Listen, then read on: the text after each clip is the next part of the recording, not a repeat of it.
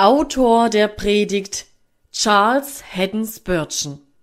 Thema Von der stellvertretenden Genugtuung Christi. Gelesen von Esther Funk. Auf dass er allein gerecht sei und gerecht mache den, der da ist des Glaubens an Jesum. Römer 3, Vers 26 Er ist gerecht, dass er uns die Sünden vergibt und reinigt uns von aller Untugend. 1. Johannes 1, Vers 9. Wenn die Seele vom Bewusstsein ihrer Schuld ernstlich niedergedrückt wird, wenn Schreck und Unruhe über die unvermeidlichen Folgen ihrer Sünde sie erfassen, da fürchtet sich die Seele vor Gott. Zwar erbebt sie zu solcher Zeit von jeder Eigenschaft der Gottheit, aber ganz besonders fürchtet der Sünder die Gerechtigkeit Gottes. Ach, spricht er zu sich selbst, Gott ist ein gerechter Gott. Und wenn dies so ist, wie kann er mir meine Sünden vergeben? Denn meine Missetaten schreien laut nach Strafe und meine Übertretungen fordern, dass Gottes Rechte mich zu Boden schlagen. Wie ist es möglich, dass ich errettet werde? Ja, wäre Gott ungerecht, so möchte er mir vielleicht vergeben, aber ach, so ist es nicht, sondern seine Gerechtigkeit ist eine furchtbare Wahrheit. Er misset Gerechtigkeit nach dem Bleilot und Geradheit nach der Schnure. Er ist der Richter des ganzen Erdbodens und lässt jedem sein Recht widerfahren. Wie kann ich also seinem gerechten Grimm entrinnen, von welchem er gegen mich entbrannt ist? Fürwahr, wir müssen gestehen, dass der Sünder ganz recht hat, wenn er fühlt, dass dies eine sehr schwierige Frage ist. Die Gerechtigkeit Gottes ist in sich selbst eine große Schranke für die Erlösung der Sünder. Da gibt es nun kein anderes Mittel, diese Schranke zu überschreiten oder sie zu entfernen, als diese eine, welches euch heute durch das Evangelium unseres Herrn Jesu Christi verkündigt werden es soll. Es ist wahr. Gott ist gerecht. Es predigt's euch das alte Sodom, wie Gott Feuer und Schwefel vom Himmel regnen ließ über die Missetat der Menschen. Es predigt's euch die in der Sündenflut ersäufte Welt, wie Gott die Schleusen der Brunnen der großen Tiefe öffnete und die rauschenden Wasser hervorströmen und alles, was da lebte, verschlingen ließ. Es predigt's euch die Erde, welche einst ihren Schlund öffnete, als Kora, Datan und Abiram gegen Gott sich empörten. Es predigen's euch die begrabenen Städte Ninives und die zerstreuten Trümmer von Tyrus und Sidon, dass Gott gerecht ist und auf keinen Fall die Schuldigen verschont. Und was das Erschütterndste von allem ist, es predigt's euch der Hölle unergründlicher Pfuhl, welch ein gewaltiges Strafgericht Gott über die Sünden der Menschen verhängt. Könnte nur das Stöhnen und Ächzen, könnten die Seufzer und das Angstgeschrei der von Gott verdammten Geister zu euren Ohren dringen, sie würden's euch bezeugen, dass Gott nicht ein Gott ist, der die Schuldigen ungestraft lässt und der Missetat, Übertretung und Sünde übersieht, sondern welcher jeden zu strafen droht, der sich widersetzt, und welcher der Gerechtigkeit für jede Verletzung derselben volle Genüge widerfahren lassen will. Ja, der Sünder hat ganz recht, wenn er davon überzeugt ist, dass Gott gerecht ist, und er hat recht, wenn er daraus den Schluss zieht, dass Gott wegen seiner Gerechtigkeit die Sünde bestrafen muss. O Sünder, wollte Gott deine Sünde nicht bestrafen, so hätte er aufgehört, das zu sein, was er allzeit gewesen ist. Der streng Gerechte, der wandellos Redliche. Noch nie seit Schöpfung der Welt ist eine Sünde unbedingt und ohne Sühnopfer verziehen worden. Noch nie ist vom großen Richter des Himmels eine Übertretung vergeben worden, ohne dass das Gesetz volle Genugtuung empfangen hätte. Ja, du hast recht, o überführter Sünder, dass es immer und ewig so bis ans Ende bleiben wird, dass jede Übertretung ihre gerechte Vergeltung finden, jede Missetat ihre Streiche empfangen, jede Sünde ihre Verdammnis ernten wird. Aber da spricht nun der Sünder Wehe, so bin ich ja ausgeschlossen vom Himmel. Wenn Gott gerecht ist und die Sünde bestrafen muss, was soll ich da anfangen? Es schreitet die Gerechtigkeit gleich einem schwarzen Engel über die Straße der Barmherzigkeit, lechzend nach Blut und geflügelt zum Verderben stellt sie mit gezücktem Schwerte sich mir in den Weg und drohet mich hinterwärts zu treiben, hinein in den Abgrund des Todes und des ewig brennenden Pfuhls. Sünder, du hast recht, so ist es. Wäre nicht das Evangelium vorhanden, welches ich jetzt dir predigen will, so wäre die Gerechtigkeit deine Widersacherin, deine unwiderstehliche, rechtmäßige, unersättliche Feindin.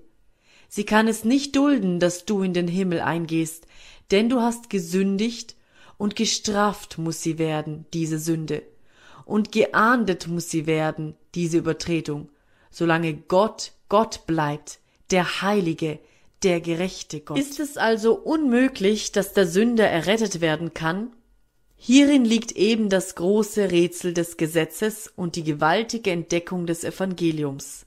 Staune, o Himmel, bewundere es, o Erde, gerade jene Gerechtigkeit, die sich dem Sünder in den Weg stellt und verhinderte, dass ihm vergeben ward, ist versöhnt worden durch das Evangelium Jesu Christi. Durch das teure Sühneopfer, das auf Golgatha dargebracht worden ist, ist der Gerechtigkeit Genugtuung geleistet worden und seitdem hat sie ihr Schwert in die Scheide gesteckt und kein Wort zu sagen gegen die Vergebung des bußfertigen Sünders. Ja, noch mehr. Diese Gerechtigkeit, welche einst so zornig war, deren Antlitz leuchtete wie der Blitz und deren Stimme dem Donner glich, sie ist jetzt des Sünders Sachwalterin und rechtet selbst mit ihrer gewaltigen Stimme mit Gott, dass, wer nur immer seine Sünden bekennt, Verzeihung finden und von all seiner Untugend gereinigt werden soll. Unsere Aufgabe ist es nun für diesen Morgen, zuerst aufgrund des ersten Textes, dass Gott allein gerecht sei und gerecht mache den, der da ist, des Glaubens an Jesum, zu zeigen, wie die Gerechtigkeit nicht mehr des Sünders Feindin sei. Und so dann zweitens, dass die Gerechtigkeit des Sünders Sachwalterin geworden ist gemäß unserem zweiten Texte, dass Gott treu und gerecht ist, dass er uns die Sünden vergibt und reinigt uns von aller Untugend. Aber hier muss ich eine Warnung aussprechen. Ich werde nämlich diesen Morgen nur zu solchen sprechen, welche ihre Schuld fühlen und welche bereit sind, ihre Sünde zu bekennen. Denn für diejenigen, welche ihre Sünde immer noch lieben und ihre Schuld nicht anerkennen wollen, gibt es keine Verheißung des Erbarmens und der Gnade. Ihnen eröffnet sich der grauenvolle Blick in die Zukunft des Gerichts. Wer wieder die Strafe halsstarrig ist, wird plötzlich verderben ohne alle Hilfe. Die Seele, welche eine solche Seligkeit nicht achtet, kann nicht entfliehen. Kein Hintertürchen ist zum Entfliehen offen gelassen für sie. Hätte der Herr uns nicht dazu gebracht, dass wir das Bedürfnis nach Erbarmen fühlen, hätte er uns nicht genötigt zu bekennen, dass, wenn er uns nicht Barmherzigkeit widerfahren ließe, wir gerechterweise vergehen müssten, und, was noch mehr ist, hätte er uns nicht dazu bereitwillig gemacht, uns jede Bedingung, die er aufstellen würde, zu unterwerfen, wenn wir nur überhaupt errettet werden könnten, so wäre dieses Evangelium über welches ich jetzt predigen will, nicht das unsrige. Aber wenn wir von unserer Sünde überzeugt sind und vor dem Donner des göttlichen Grimmes erzittern, so wird jedes Wort, welches ich jetzt zu euch reden werde, voll von Ermutigung und Trost Erstens. für euch sein. Also erstlich, wie ist die Gerechtigkeit beseitigt worden? Oder vielmehr, wie ist ihr solche Genugtuung geleistet worden, dass sie der göttlichen Rechtfertigung des Sünders nicht mehr im Wege steht? Die eine Antwort darauf ist diese. Der Gerechtigkeit ist Genugtuung geschehen durch den stellvertretenden Tod unseres hochgelobten Herrn und Heilandes Jesu Christi. Als der Mensch sündigte, verlangte das Gesetz, dass er bestraft werden müsse. Die erste sündige Tat war von Adam begannen, welcher das ganze Menschengeschlecht vertritt. Als nun Gott die Sünde strafen wollte, da fand er in seinem unendlichen Geiste einen segensreichen Ausweg, indem er nicht sein Volk strafe, sondern nur ihren Vertreter, des Bundeshaupt, den zweiten Adam. Durch einen Mann, und zwar den ersten Menschen, ist es geschehen, dass die Sünde in die Welt gekommen ist, und der Tod durch die Sünde. Und durch einen zweiten Mann, den zweiten Adam, den Herrn, der vom Himmel gekommen ist, ist diese Sünde getragen worden. Von ihm ward die Strafe für die Sünde erduldet, von ihm ward der ganze Grimm des Himmels ertragen. Und durch diesen zweiten Vertreter der Menschheit, Jesum, den zweiten Adam, ist Gott jetzt bereit und willig, auch den Nichtswürdigsten unter den Nichtswürdigen Vergebung zu schenken und selbst den Gottlosen zu rechtfertigen, und zwar kann er dies tun ohne die geringste Verletzung seiner Gerechtigkeit. Denn, beachte es wohl, als Jesus Christus, der Sohn Gottes, am Kreuzesstamm litt, da litt er nicht für seine Sünde, denn er hatte ja keine Sünde, weder Erbsünde noch Tatsünde. Er hatte durchaus nichts verbrochen, was ihn unter den Fluch des Himmels oder über seine heilige Seele und seinen reinen vollkommenen Körper Schmerz und Qual hätte bringen können. Was er litt, das litt er als Stellvertreter. Er starb, der Gerechte für die Ungerechten, auf dass er uns zu Gott brächte. Wären seine Leiden die Strafe seiner eigenen Schuld gewesen, so wären sie ohne Wirkung und Geltung für die sündige Menschheit geblieben aber weil er durch seinen Tod nicht seine eigenen Sünden büßte, weil er bestraft wurde für eine Schuld, die er nicht selbst auf sich geladen hatte, noch überhaupt auf sich laden konnte, sondern für eine Schuld, welche andere aufgehäuft hatten, darum lag in seinem Leiden ein Verdienst und eine Kraft, durch welche einerseits dem Gesetze Genugtuung verschafft, andererseits Gott die Möglichkeit gegeben wurde, die Sünden der Menschheit Wir wollen jetzt kürzlich sehen, in welch vollkommener Weise dem Gesetze Genugtuung geschehen ist. Erstens. Zuerst lasst uns die hochwürdige Stellung ins Auge fassen, welche das Schlachtopfer einnimmt, das sich selbst der göttlichen Gerechtigkeit zur Sühne darbrachte. Die Menschen hatten gesündigt, das Gesetz forderte die Bestrafung der Menschheit. Aber Jesus, der ewige Sohn Gottes, wahrer Gott vom wahren Gotte, den frohlockende Engel in heiligen Lobgesängen von Ewigkeit her besingen, der der Liebling war im Reich seines Vaters, der erhöht worden ist über Mächte und Gewalten und der einen Namen hat, der über alle Namen ist. Er stieg herab und ward ein Mensch, ward geboren von der Jungfrau Maria, in eine Krippe gelegt, lebte ein Leben voller Leiden und musste in dem martervollsten Todeskampfe die Bitterkeit des Sterbens schmecken. O denket nur an die wunderbare Person Jesu Christi, der da war wahrer Gott vom wahren Gotte, König der Engel, Schöpfer, Erhalter und Herr des Weltalls, und fürwahr, ihr müsst einsehen, dass durch seine Leiden dem Gesetze eine größere Sühne geboten wurde, als sie ihm in den Leiden aller Menschen, die je lebten, verschafft worden wäre. Hätte Gott das ganze Menschengeschlecht vernichtet, wären all die Welten, die im Äther kreisen, als ein einziges mächtiges Brandopfer dem Gesetze zur Sühne dargebracht worden? Es wäre das alles nicht von der rechtfertigenden Kraft gewesen, die in Jesu Tode liegt, denn der Tod aller Menschen und aller Engel würde ja nur der Tod und das Leiden sterblicher Kreaturen gewesen sein.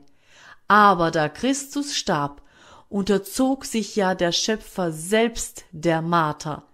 Es war der göttliche Erhalter der Welt, der am Kreuze hing.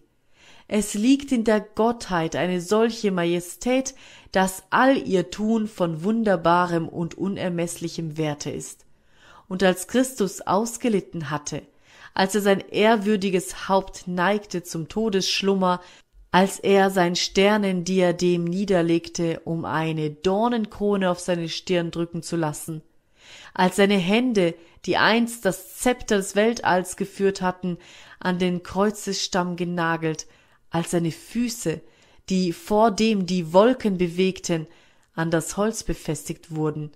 Da ward dem Gesetze eine solch ehrenvolle Genugtuung geleistet, wie sie ihm nimmermehr zuteil worden wäre, wenn auch das ganze Weltall im verzehrenden Weltbrande in Flammen aufgegangen und auf ewig vernichtet worden Zweitens. An zweiter Stelle lasst uns das Verwandtschaftsverhältnis wohl erwägen, in welchem Jesus Christus zu dem großen Richter des Weltalls stand, und wir werden wiederum sehen, dass dem Gesetze hierdurch volle Genüge geleistet worden ist. Wir wissen von Brutus, dass er der unbeugsamste aller Gesetzgeber war und dass vor ihm kein Ansehen der Person galt, wenn er auf dem Richterstuhl saß. Die edelsten römischen Senatoren werden vor Brutus gezogen, werden ihres Verbrechens überführt, und siehe, Brutus verdammt sie, und erbarmungslos werden sie von den Lektoren fortgerissen, auf dass das über sie verhängte Urteil vollstreckt werde. Gewiss, ihr müsst diese Gerechtigkeit am Brutus bewundern. Aber gesetzt nun des Brutus eigener Sohn würde vor den Richterstuhl gezogen, und so geschah es in Wirklichkeit. Schaue im Geiste hin auf den Vater, welcher auf dem Richterstuhle sitzt, und staune, wenn er auch jetzt erklärt, dass vor seinem Richterstuhl alle gleich seien und wären es seine eigenen Kinder. Und kannst du die Furchtbarkeit des Gedankens fassen, wenn ich dir sage, dass nun der Sohn wirklich vom Vater verhört ward und den Verdammungsspruch aus des Vaters eigenem Munde vernehmen musste? Vor des Vaters Augen wird er gefesselt, während dieser Vater als unerbittlicher Richter dem Henker befiehlt, den Sohn zu peitschen und endlich ausruft, führe ihn ab und brauche das Beil. Da siehst du es, wie der Römer sein Vaterland mehr liebt als seinen Sohn und wiederum die Gerechtigkeit mehr denn jene beiden. Ja, wahrlich, spricht die Welt, Brutus ist gerecht. Nun, sage ich, hätte Gott jeden von uns, einen nach dem andern oder das ganze Geschlecht auf einmal verdammt, so würde sicherlich seine Gerechtigkeit eine Genugtuung davon gehabt haben. Aber sehet, Gottes eigener Sohn nimmt die Sünden der Welt auf sich und tritt so schuldbelastet hin vor seinen Vater. Er ist nicht schuldig für seine Person, sondern der Menschheit Sünden lastet auf seinen Schultern. Der Vater verdammt seinen Sohn, er gibt ihn preis der Geisel der Römer, gibt ihm preis dem Hohn der Juden, gibt ihm preis dem Spotte der Krieger und dem Übermut der Priester. Er überliefert seinen Sohn dem Henker und befiehlt ihm, ihn an den Kreuzesstamm zu nageln. Aber das war noch nicht genug. Da die Menschen zu schwach sind, all die Rache, die Gottes Gerechtigkeit fordert, an ihrem eigenen Stellvertreter zu nehmen, schlägt Gott selbst seinen Sohn. Oder wie? Seid ihr betroffen über diesen Ausdruck? Er ist schriftgemäß. Lest nur das 53. Kapitel des Jesaja und ihr werdet den Der Beweis Herr dafür wollte finden. ihn also zerschlagen. Er ward von Gott geschlagen und gemartert. Als er von jedermann Misshandlungen erfahren, als der Verräter ihn aufs tiefste verwundet, als Pilatus und Herodes, als Juden und Heiden alle nach Kräften ihr Ärgstes an ihm getan hatten, da zeigt es sich, wie menschliche Kraft zu schwach war, um voller Rache an ihm zu nehmen. Und da nahm denn der Vater selbst sein Schwert und rief, Wohlan, erhebe dich, o Schwert, gegen meinen Hirten, gegen den Mann, der mein Nächster ist. Und er schlug ihn mit schwerem Streiche, wie wenn er sein Feind gewesen wäre, wie einen gemeinen Verbrecher, wie den verruchtesten Übeltäter. Und er schlug ihn wieder und immer wieder, bis jener furchtbare Schrei von des sterbenden Erlösers Lippen sich losrang. Eli, Eli, lama absabtani. Mein Gott, mein Gott, warum hast du mich verlassen? Fürwahr, Wenn Gott seinen Sohn und solch einen Sohn schlägt, seinen einzigen hochgeliebten Sohn, dann hat die Gerechtigkeit mehr als ihr gebührt, mehr als sie selbst verlangen konnte, denn Christus hat sich freiwillig selbst zum Opfer gegeben. Drittens. Weiter lasst uns nun auf einen Augenblick erwägen, wie furchtbar die Todeskämpfe waren, die Christus erleiden musste. Und zwar, bedenket es wohl, erleiden anstatt aller armen, bußfertigen Sünder, aller derer, welche ihre Sünden bekennen und an ihn glauben. Nehmt ihr aber diese Todeskämpfe recht zu Herzen, so werdet ihr leicht sehen, warum die Gerechtigkeit sich dem Sünder nicht in den Weg stellt. Kommt also die Gerechtigkeit heute zu dir und spricht Sünder, du hast gesündigt, siehe, hier bin ich, um dich zu strafen. So antworte also Gerechtigkeit, du hast all meine Sünden bestraft. Alles, was ich erdulden sollte, hat mein Jesus für mich erduldet. Es ist wohl wahr, ich selbst für meine Person schulde dir eine größere Schuld, als ich zu bezahlen vermag, aber auch das andere ist wahr, dass ich dir in Christo nichts schuldig bin, denn alles, was ich schuldig war, ist nun bezahlt. Jeder Heller, der kleinste Kupferpfennig, ist abgetragen. Es bleibt kein Deut mehr, den ich dir schuldig wäre, du rächende Gerechtigkeit Aber Gottes. Wenn dich die Gerechtigkeit immer noch verklagt und dein Gewissen dir Vorwürfe macht, so gehe und nimm die Gerechtigkeit mit dir nach Gethsemane, und dort bleibe stehen mit ihr und schaue im Geiste deinen Heiland, niedergebeugt vom tiefsten Seelenschmerz. Sieh, wie sein ganzes Haupt, seine Haare, seine Kleider von Blut triefen. Die Sünde war die Presse, war der Schraubenstock, welcher sein Blut aus jeder Ader presste und ihn in das Purpurgewand seines eigenen Blutes hüllte. Vermagst du diesen Mann dort anzuschauen? Kannst du es hören, sein Stöhnen, sein Schmerzensgeschrei, seine ernstlichen Bitten, seine markdurchbohrenden Klagen und seine Tränen? Schaue nur hin auf den geronnenen Schweiß, wie er mit seiner blutigen Farbe den erstarrten Boden rötet. Mächtig genug, den Fluch zu löschen, o fasse ihn recht, diesen furchtbaren Verzweiflungskampf, in welchem deines Heilandes Geist in der Ölkelter Gottes zermalmt wurde, völlig zerbrochen, völlig zertreten unter den Füßen der Gerechtigkeit. Gerechtigkeit, ist das nicht genug? Befriedigt dich dies noch nicht? Selbst in der Hölle fände die Rache keine solch gerechte Würdigung als im Garten Gethsemane. Und ist die Gerechtigkeit noch nicht befriedigt, so führe sie in den Saal des Pilatus. Siehe diesen Menschen, vor Gericht geführt, angeklagt, beschuldigt der Aufwiegelung und Gotteslästerung. Folge ihm hin zu den Kriegsknechten, die ihn anspeien. Siehe, wie man ihn ins Antlitz schlägt, wie man eine Dornenkrone auf sein Haupt setzt, wie man zum Hohn mit Purpur ihn bekleidet und wie man zum Spott ein Rohr statt des Zepters ihm reicht. O Gerechtigkeit, Schaue ihn nur an, diesen Mann, und wenn du meinst, dass er ist, Gott hochgelobet in Ewigkeit, und dass er trotzdem alles dies erleidet, um deinen Forderungen gerecht zu werden, wirst du dich damit noch nicht begnügen? Willst du deine Stirn immer noch runzeln? O so komme mit mir auf Gabata. Er wird gegeißelt. Stehe still, o Gerechtigkeit, und lausche auf diese Geiselhiebe auf diese blutigen Streiche, und indem dieselben niederfallen auf seinen geduldigen Nacken, um tiefe Furchen dreinzugraben, kannst du gewahren, wie ein Peitschenhieb nach dem andern ein Stück seines zitternden Fleisches von seinem armen, entblößten Rücken losreißt. Bist du dennoch nicht zufrieden, Gerechtigkeit? Was soll dich denn da überhaupt zufriedenstellen? Nichts als sein Tod, spricht die Gerechtigkeit. So komm denn mit mir und sieh, wie der schwache, erschöpfte Mann durch die Straßen gejagt wird. Sieh, wie man ihn auf den Gipfel von Golgatha treibt, ihn auf den Rücken wirft und ans Kreuz nagelt. O Gerechtigkeit, kannst du den Augenblick seiner verrenkten Gliedermaßen ertragen, in dem sein Kreuz aufgerichtet wird?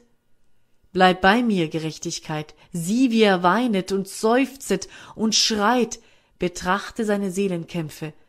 Vermagst du sie zu lesen, diese Schreckensgeschichte, die sich in dieses Fleisch und Blut einhüllt? O komm und horche Gerechtigkeit, auf dass du seinen Schrei, mich dürstet, vernimmst, auf dass du siehst, wie ein brennendes Fieber ihm verzehrt, bis er trocken wie eine Scherbe und seine Zunge an seinem Gaumen klebet. Und zuletzt, o Gerechtigkeit, sieh, wie er sein Haupt neigt und stirbt. Ja, nun bin ich zufriedengestellt, spricht die Gerechtigkeit. Ich weiß nicht, was ich noch verlangen könnte. Ich bin völlig zufrieden. Meinen äußersten Forderungen ist noch mehr als volle Genüge geschehen. Und muss ich nicht auch zufrieden sein? Bin ich auch schuldig und unwürdig, so kann ich doch darauf mich berufen, dass dieses blutige Opfer hinreicht, um Gottes Forderungen an mich zu befriedigen. Ja, ich habe den frohen Glauben, ich kann es. Fest erfasset dich mein Glaube, teurer Heiland, reich an Huld, büßend lieg ich hier im Staube und bekenne meine Schuld. Jesus, ich glaube, dass du all deine Leiden für mich erduldet hast, und ich glaube, dass sie größer gewesen sind, als nötig war, um mir meine Sünden zu vergeben.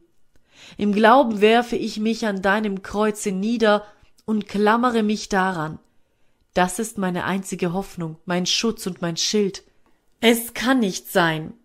Gott kann mich jetzt nicht zerschmettern. Die Gerechtigkeit selbst verhindert dies. Denn da der Gerechtigkeit einmal Genüge geleistet worden ist, so würde sie zur Ungerechtigkeit, wenn sie noch mehr forderte. Muss es jetzt nicht einem jeden, dessen Seele erweckt worden ist, klar in die Augen springen, dass die Gerechtigkeit der Vergebung des Sünders nicht länger im Wege steht? Gott kann gerecht sein und uns dennoch zugleich lossprechen von unseren Sünden. Er hat in Christo unsere Sünde gestraft. Warum sollte er zweimal strafen für ein Vergehen? Christus ist für des ganzen Volkes Sünde gestorben. Und wenn du im Gnadenbunde bist, so bist du einer vom Volke Christi. Verdammt kannst du nicht werden, leiden und dulden für deine Sünden kannst du auch nicht. Da Gott nicht ungerecht sein und zwei Abzahlungen für eine Schuld verlangen kann, so kann er die Seele nicht vernichten, für welche Jesus gestorben ist. Aber wendet mir da vielleicht jemand ein, da gibst du die Allgemeinheit der Erlösung preis. Allerdings gebe ich sie preis, denn ich bin fest überzeugt, dass davon nichts im Worte Gottes steht. Eine Erlösung, welche nicht loskauft, ist weder meiner Predigt wert noch eures Zuhörens. Christus hat jede Seele losgekauft, welche errettet ist, nicht mehr und nicht weniger. Jeden Geist, der im Himmel gesehen werden wird, hat Christus erkauft. Hätte er auch die in der Hölle befindlichen losgekauft, hätten sie nicht dahin kommen können. Er hat sein Volk erkauft mit seinem Blute, und dies Volk allein wird er mit sich bringen. Aber wer gehört zu seinem Volke? Du gehörst zu ihm, wenn du an ihn glaubest. Du gehörst zu ihm, wenn du deine Sünden bereust. Wenn du Christum anziehen willst, dass er dein Ein und alles sei, so bist du ein Teil von ihm. Es müsste denn der Gnadenbund zu einer Lüge, es müsste Gott ungerecht und die Gerechtigkeit zur Ungerechtigkeit und die Liebe zur Grausamkeit und Christi Kreuz zur leeren Einbildung werden, ehe es möglich wäre, dass du verdammt würdest, wenn du an Jesum glaubest. Auf diese Weise also hört die Gerechtigkeit auf, eine Feindin der Seelen zu sein. Zweitens. Unser zweiter Text sagt, dass Gott nicht allein gerecht sei, sondern er fügt noch etwas weiteres hinzu. Er lautet, wenn wir unsere Sünden bekennen, so ist er treu und gerecht, dass er unsere Sünden vergibt und reinigt uns von aller Untugend. Wenn ich diesen Text richtig verstehe, sagt er nichts anderes als dies, dass es eine Tat der Gerechtigkeit seitens Gottes ist, dem Sünder, welcher ein Bekenntnis seiner Sünden vor Gott ablegt, zu vergeben. Also merket wohl, es ist nicht gesagt, dass der Sünder Vergebung verdiene, das ist unmöglich. Die Sünde kann nichts anderes verdienen als Strafe, und die Reue ist kein Sühneopfer für die Sünde. Nicht als ob Gott durch irgendwelche in seiner Natur begründete Notwendigkeit gezwungen wäre, jedermann, der Reue zeiget, zu vergeben. Die Reue an und für sich selbst hat ja nicht die Wirksamkeit und Kraft, um sich die Vergebung von Seiten Gottes zu verdienen. Und nichtsdestoweniger ist es wahr, dass Gott, weil er gerecht ist, jedem Sünder, welcher seine Sünde bekennt, vergeben will.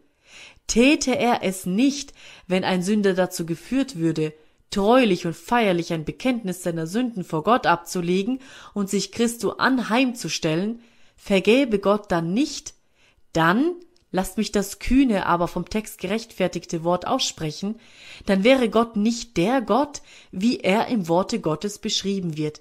Er wäre ein ungerechter Gott. Das aber sei ferne, das darf nicht sein und kann nicht sein. Aber wie nun? Ist es wahr, dass es die Gerechtigkeit selbst wirklich fordert, dass jede Seele, welche Reue zeigt, Vergebung finde? So ist es. Dieselbe Gerechtigkeit, welche sich das eine Mal mit flammendem Schwert uns entgegenstellte, gleicht dem Cherubim im Alten Testament, der den Weg zum Baume des Lebens bewahrte, geht das andere Mal Hand in Hand mit dem Sünder. Sünder, spricht sie, ich will mit dir gehen.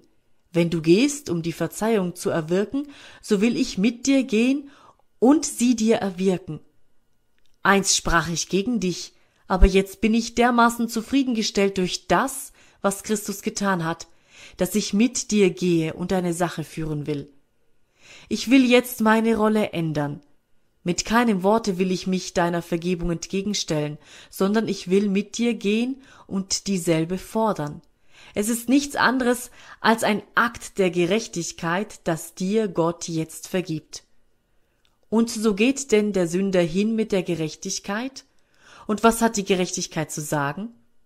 Sie sagt, Gott muss dem reuigen Sünder vergeben, so wahr er gerecht ist und so wahr er hält, was er zugesagt hat. Ein Gott, welcher sein Versprechen brechen wollte, wäre nicht gerecht. Wir glauben nicht einmal den Menschen, welche uns belügen.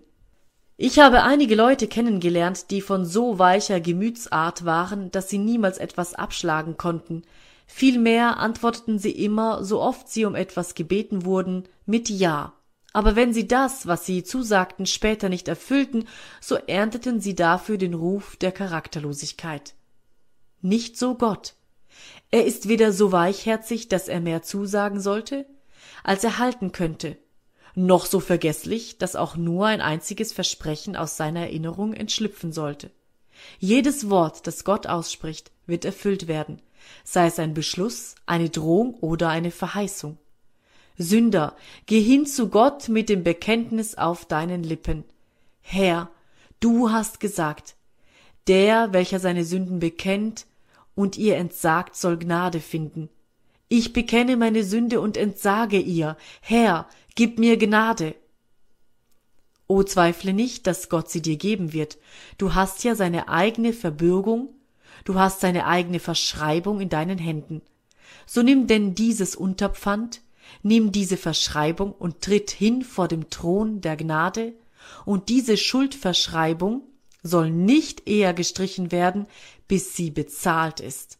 Du wirst sehen, das Versprechen wird bis auf den kleinsten Buchstaben erfüllt werden. Mögen deine Sünden auch noch gesetzt, so schwarz sein. Das Versprechen, das du empfangen hast, wäre dieses, Wer zu mir kommt, den will ich nicht hinausstoßen. Aber, spricht das Gesetz, du bist einer von den größten Sündern, die je gelebt haben. Ja, aber die Verheißung sagt, wer kommt, und ich komme ja, und ich berufe mich auf die Verheißung. Aber du bist ein Gotteslästerer gewesen. Ich weiß es, aber die Verheißung lautet, wer kommt, und ich komme ja, und mag ich auch ein Gotteslästerer sein, ich berufe mich auf die Verheißung. Aber du bist ein Dieb gewesen und hast deinen Nachbar betrogen und deine Nebenmenschen beraubt. Ja, das habe ich getan, aber die Verheißung sagt, wer zu mir kommt, den will ich nicht hinausstoßen. Ich komme und berufe mich auf die Verheißung. Es verlautet durchaus nichts über die sittliche Beschaffenheit in der Verheißung, sie spricht einfach, wer kommt, und ich komme, Und wäre ich schwarz wie der Teufel, dennoch ist Gott getreu, und ich berufe mich auf die Verheißung. Ich bekenne alles, was gegen mich gesagt werden kann. Kann Gott untreu sein und eine seine suchende Seele von sich fortschicken, ohne seine Verheißung erfüllt zu haben? Nimmermehr. Aber, spricht einer, du hast viele Jahre auf diese Weise gelebt, dein Gewissen hat dir oft Vorwürfe gemacht, und du hast dich ebenso oft gegen das Gewissen verhärtet, nun ist es zu spät. Aber ich habe die Verheißung, wer kommt, es ist dabei keine Zeit festgesetzt, wer kommt, ich komme, und du, o oh Gott, kannst dein Versprechen nicht brechen. Rufe nur Gott an im Glauben, und du wirst sehen, dass er ebenso gütig gegen dich sein wird als sein Wort. Magst du auch schlechter sein, als sich mit Worten aussprechen ließe, so muss doch Gott, solange er gerecht ist, ich wiederhole es noch einmal, sein eigenes Versprechen erfüllen. Gehe und bekenne deine Sünden, vertraue auf Jesum Christum, und du wirst Verzeihung finden. Aber wiederum hat Gott nicht allein das Versprechen gegeben, sondern nach unserem Text ist auch der Mensch veranlasst worden, demselben gemäß zu handeln, und damit wird der Gerechtigkeit Gottes eine doppelte Verpflichtung auferlegt. Gesetzt, du gäbst jemanden ein Versprechen, dass du unter der Bedingung, dass jener dir irgendetwas leistet, ihm etwas anderes dafür gewähren wollest. Nun stelle dir vor, jener Mann müsste etwas tun, was seiner eigenen Natur ganz zuwider wäre, was ihm selbst ganz widerstrebte, aber er täte es dennoch, weil er erwartete, großen Segen dadurch zu ernten? Meinest du, du wollest nun sagen, du habest den Mann nur anlocken wollen, so zu handeln, und ihm dabei große Kosten verursacht und ihm Sorge und Mühe gemacht, und willst dich nun von ihm wenden und sprechen, ich will nichts von dem Versprechen mehr wissen, ich hab es nur versprochen, um zu bewirken, dass du so und so handelst. Jetzt ist es nun gut, und meiner Verbindlichkeit will ich nicht nachkommen. Wie würde sich der Mann nicht herumdrehen und dir ins Antlitz sagen, dass du niederträchtig seist, dass du ihm ein Versprechen gegeben und ihn verleitet habest, etwas zu tun, ohne dann dein Versprechen zu halten? Nun, Gott hat gesagt, wenn wir unsere Sünden bekennen und auf Christum vertrauen, sollen wir Gnade finden.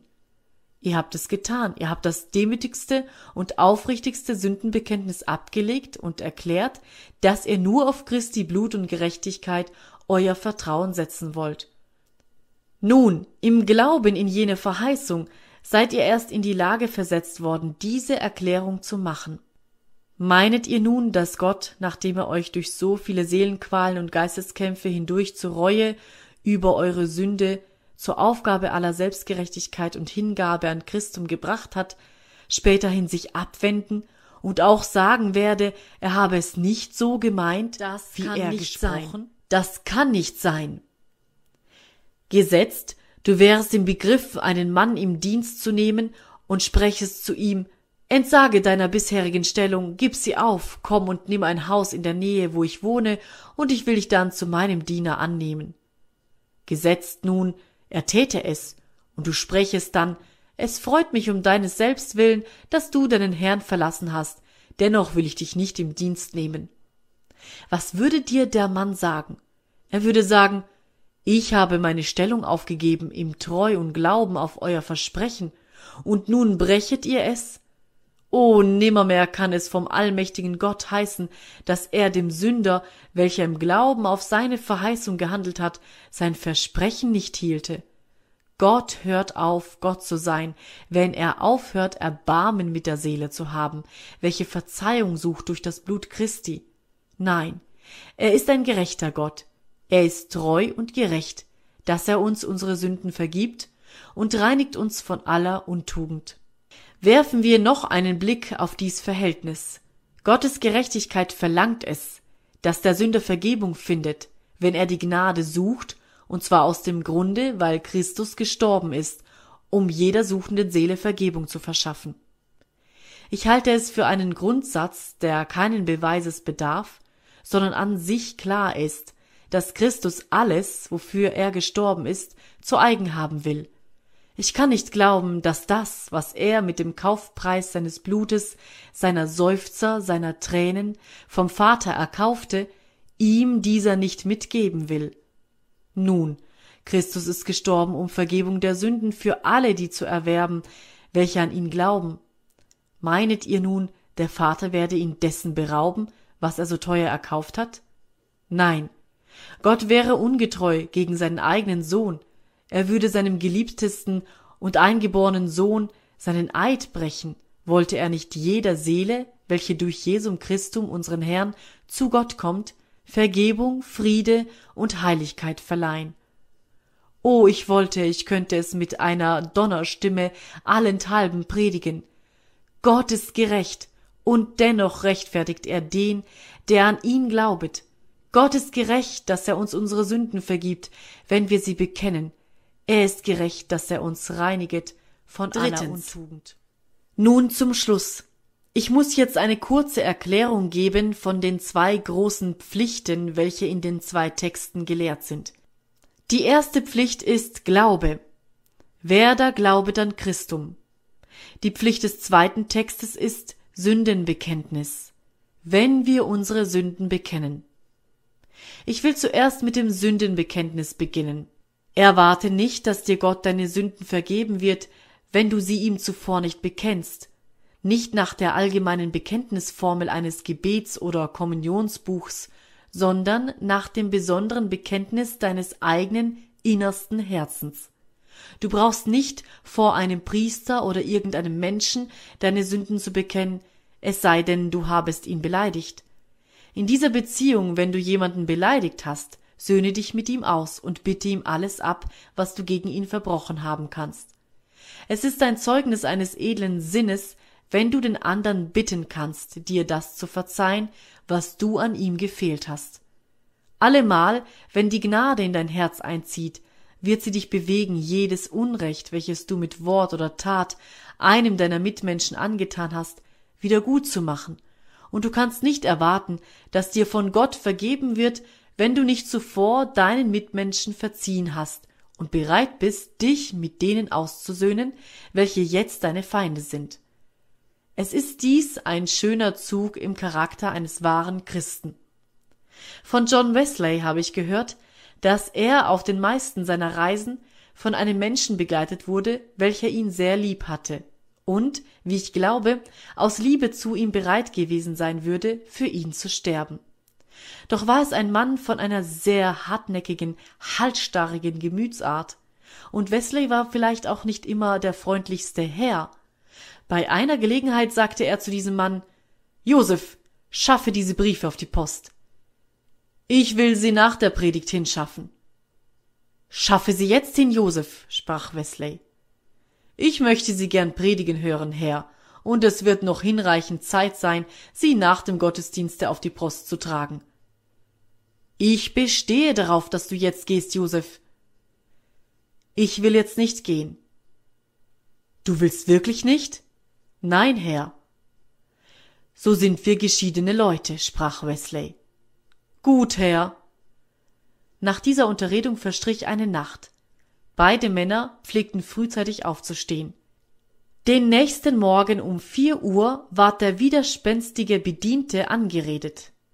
Nun, Josef, hast du dir überlegt, was ich gesagt habe, dass wir uns trennen müssen? Ja, Herr. Und müssen wir uns wirklich trennen? Ganz wie es Ihnen beliebt, Herr. Willst du mich um Verzeihung bitten, Josef? Nein, Herr. Du willst nicht? Nein, Herr. Nun, so will ich dich um Verzeihung bitten, Josef. Der arme Josef war den Augenblick zu Tränen gerührt, und sie waren wieder ausgesöhnt. Wenn einmal die Gnade Gottes in ein Herz eingezogen ist, da sollte der Mensch auch bereitwillig für jedes Unrecht, was er seinem Nebenmenschen angetan hat, von diesem Vergebung erbitten. Es ist ja nichts Unrechtes, wenn man einen Fehltritt gegen seinen Nächsten diesem eingesteht und für das Unrecht, was man ihm getan, ihm um Verzeihung bittet. Wenn du deine Gabe auf dem Altar opferst und wirst allda eingedeckt, dass dein Bruder etwas wider dich habe, so lass allda vor dem Altar deine Gabe und gehe zuvor hin und versöhne dich mit deinem Bruder. Und alsdann komm und versöhne dich vor Gott, Gott deine Sünden bekennen. Tue dies demütig und aufrichtig. Du kannst nicht jede Übertretung herzählen, aber du sollst keine verheimlichen wollen. Wenn du eine einzige Sünde verhehlst, so wird ein Mühlstein um deinen Hals gehängt werden, der dich hinabzieht in den tiefsten Höllenpfuhl. Bekenne es, dass du nichtswürdig bist deiner Natur nach, dass du böse bist in deinem Handeln, dass gar nichts Gutes in dir wohnt. Lege dich so tief als möglich in den Staub am Schemel der göttlichen Gnade und bekenne, dass du ein verlorener Sünder wärest, wenn nicht Gott mit dir Erbarmen hätte. Die nächste Pflicht ist dann der Glaube. Wenn du nun so im Staube liegst, richte dein Auge auf Christus und sprich, bin ich auch noch so schwarz, und muss ich auch bekennen, dass ich die Hölle verdient habe? So glaube ich doch, dass Jesus Christus auch für mich, den reuigen Sünder, gestorben ist. Und weil er nun gestorben ist, starb er eben darum, dass der Bußfertige nicht sterben sollte. Ich glaube, dass deine Verdienste groß sind. Ich glaube, dass in deinem Blute eine mächtige Kraft liegt. Und mehr noch als das, ich setze mein ewiges Heil aufs Spiel. Und doch ist es kein Wagnis. Ich setze mein ewiges Heil auf das teure Verdienst deines Blutes. Herr Jesus, ich kann mich ja nicht selbst erlösen. So wirf denn den äußersten Saum deines in deinem Herzblut gefärbten Kleides der Gerechtigkeit über mich. O komm, nimm mich in deine Arme, komm, hülle mich in dein Purpurgewand und sage mir, dass ich der Deine bin. Ich will auf nichts anderes vertrauen als auf dich allein. Auf nichts, was ich je tat oder noch tue, will ich mein Vertrauen setzen. Ich verlasse mich einfach und völlig auf dein mächtiges Kreuz, an welchem du einst für die Sünder starbst. Meine lieben Zuhörer, sollte immer noch einer zweifeln, dass er nach solch einem Bekenntnis und solch einem Glauben verloren gehen könne, so versichere ich, dass es weder möglich noch wahrscheinlich ist. Ihr seid errettet, errettet auf Zeit und Ewigkeit. Eure Sünden sind vergeben, eure Missetaten sind hinweggenommen. In diesem Leben werdet ihr versorgt, gesegnet und behütet werden. Die Sünde, in der ihr noch gefangen seid, wird besiegt und überwältigt werden und ihr werdet am Ende der Tage sein Antlitz schauen in ewig dauernder Herrlichkeit, wenn er kommen wird in der Herrlichkeit seines Vaters und alle seine heiligen Engel mit ihm. Wer an den Sohn Gottes glaubt, hat das Leben und kommt nicht in das Gericht. Wer an den Herrn Jesum glaubet und getauft ist, der wird selig werden. Wer aber nicht glaubet, der wird verdammt so werden. viel. Ich habe es versucht, euch einfältig und vollständig die Geschichte zu erzählen, wie Gottes Gerechtigkeit Genugtuung erhalten hat und des Sünders Freundin geworden ist. Und ich hoffe, es wird auch Frucht bringen. Denn wo immer das Evangelium einfältig gepredigt wird, da wird es nie vergebens gepredigt. Nun lasst uns nach Hause gehen und beten, dass wir unseren Heiland recht erkennen mögen. Lasst uns auch für andere beten, dass sie ihn kennenlernen mögen. Wenn ihr von eurer Sünde überzeugt seid, meine Lieben, so verlieret keinen Augenblick. Geht, sobald ihr nach Hause kommt, in euer Kämmerlein, schließet die Türe zu, geht allein zu Jesu, und da wiederholet euer Sündenbekenntnis und bezeuget euren Glauben an Christum von neuem. Dann werdet ihr den Frieden mit Gott erlangen, den diese Welt nicht geben kann, den sie aber auch nicht aus euren Herzen zu reißen vermag. Euer unruhiges Gewissen wird Ruhe finden, eure Füße werden auf einem Felsen stehen, und ein neues Loblied wird aus eurem Munde aufsteigen, zu ewigen Preise. O glaube nur, voll froher Freud, dass Gott mit schwerem, bitteren Leid für dich seinen Sohn geschlagen, und wird er in seiner gerechten Huld verdammen dich ob der Sünden Schuld, die Christus für dich getragen? vollständ'ge Sühn hast du verschafft, den letzten Heller dargebracht, für das, was dein Volk schuldet. Nicht werd ich jetzt vom Grimm verzehrt, Gottes Gerechtigkeit mir Schutz gewährt und das Blut, das Christus vergossen. Du hast mir Heiland Freiheit erworben, du bist an meiner Stadt gestorben, hast getragen des Vaters Grimm, nicht ungerecht ist Gott erfunden, nicht fordert er von Christi Wunden und dann auch von mir die Sühn. So zieh den Fried in mein Herz hinein, es hat ja der hohe Priester dein dir Freiheit und Friede gezeigt. Nicht brauchst du, zu fürchten den zürnenden Gott. Es hat dein Jesus im blutgen Tod sein Haupt auch für dich geneigt. Amen.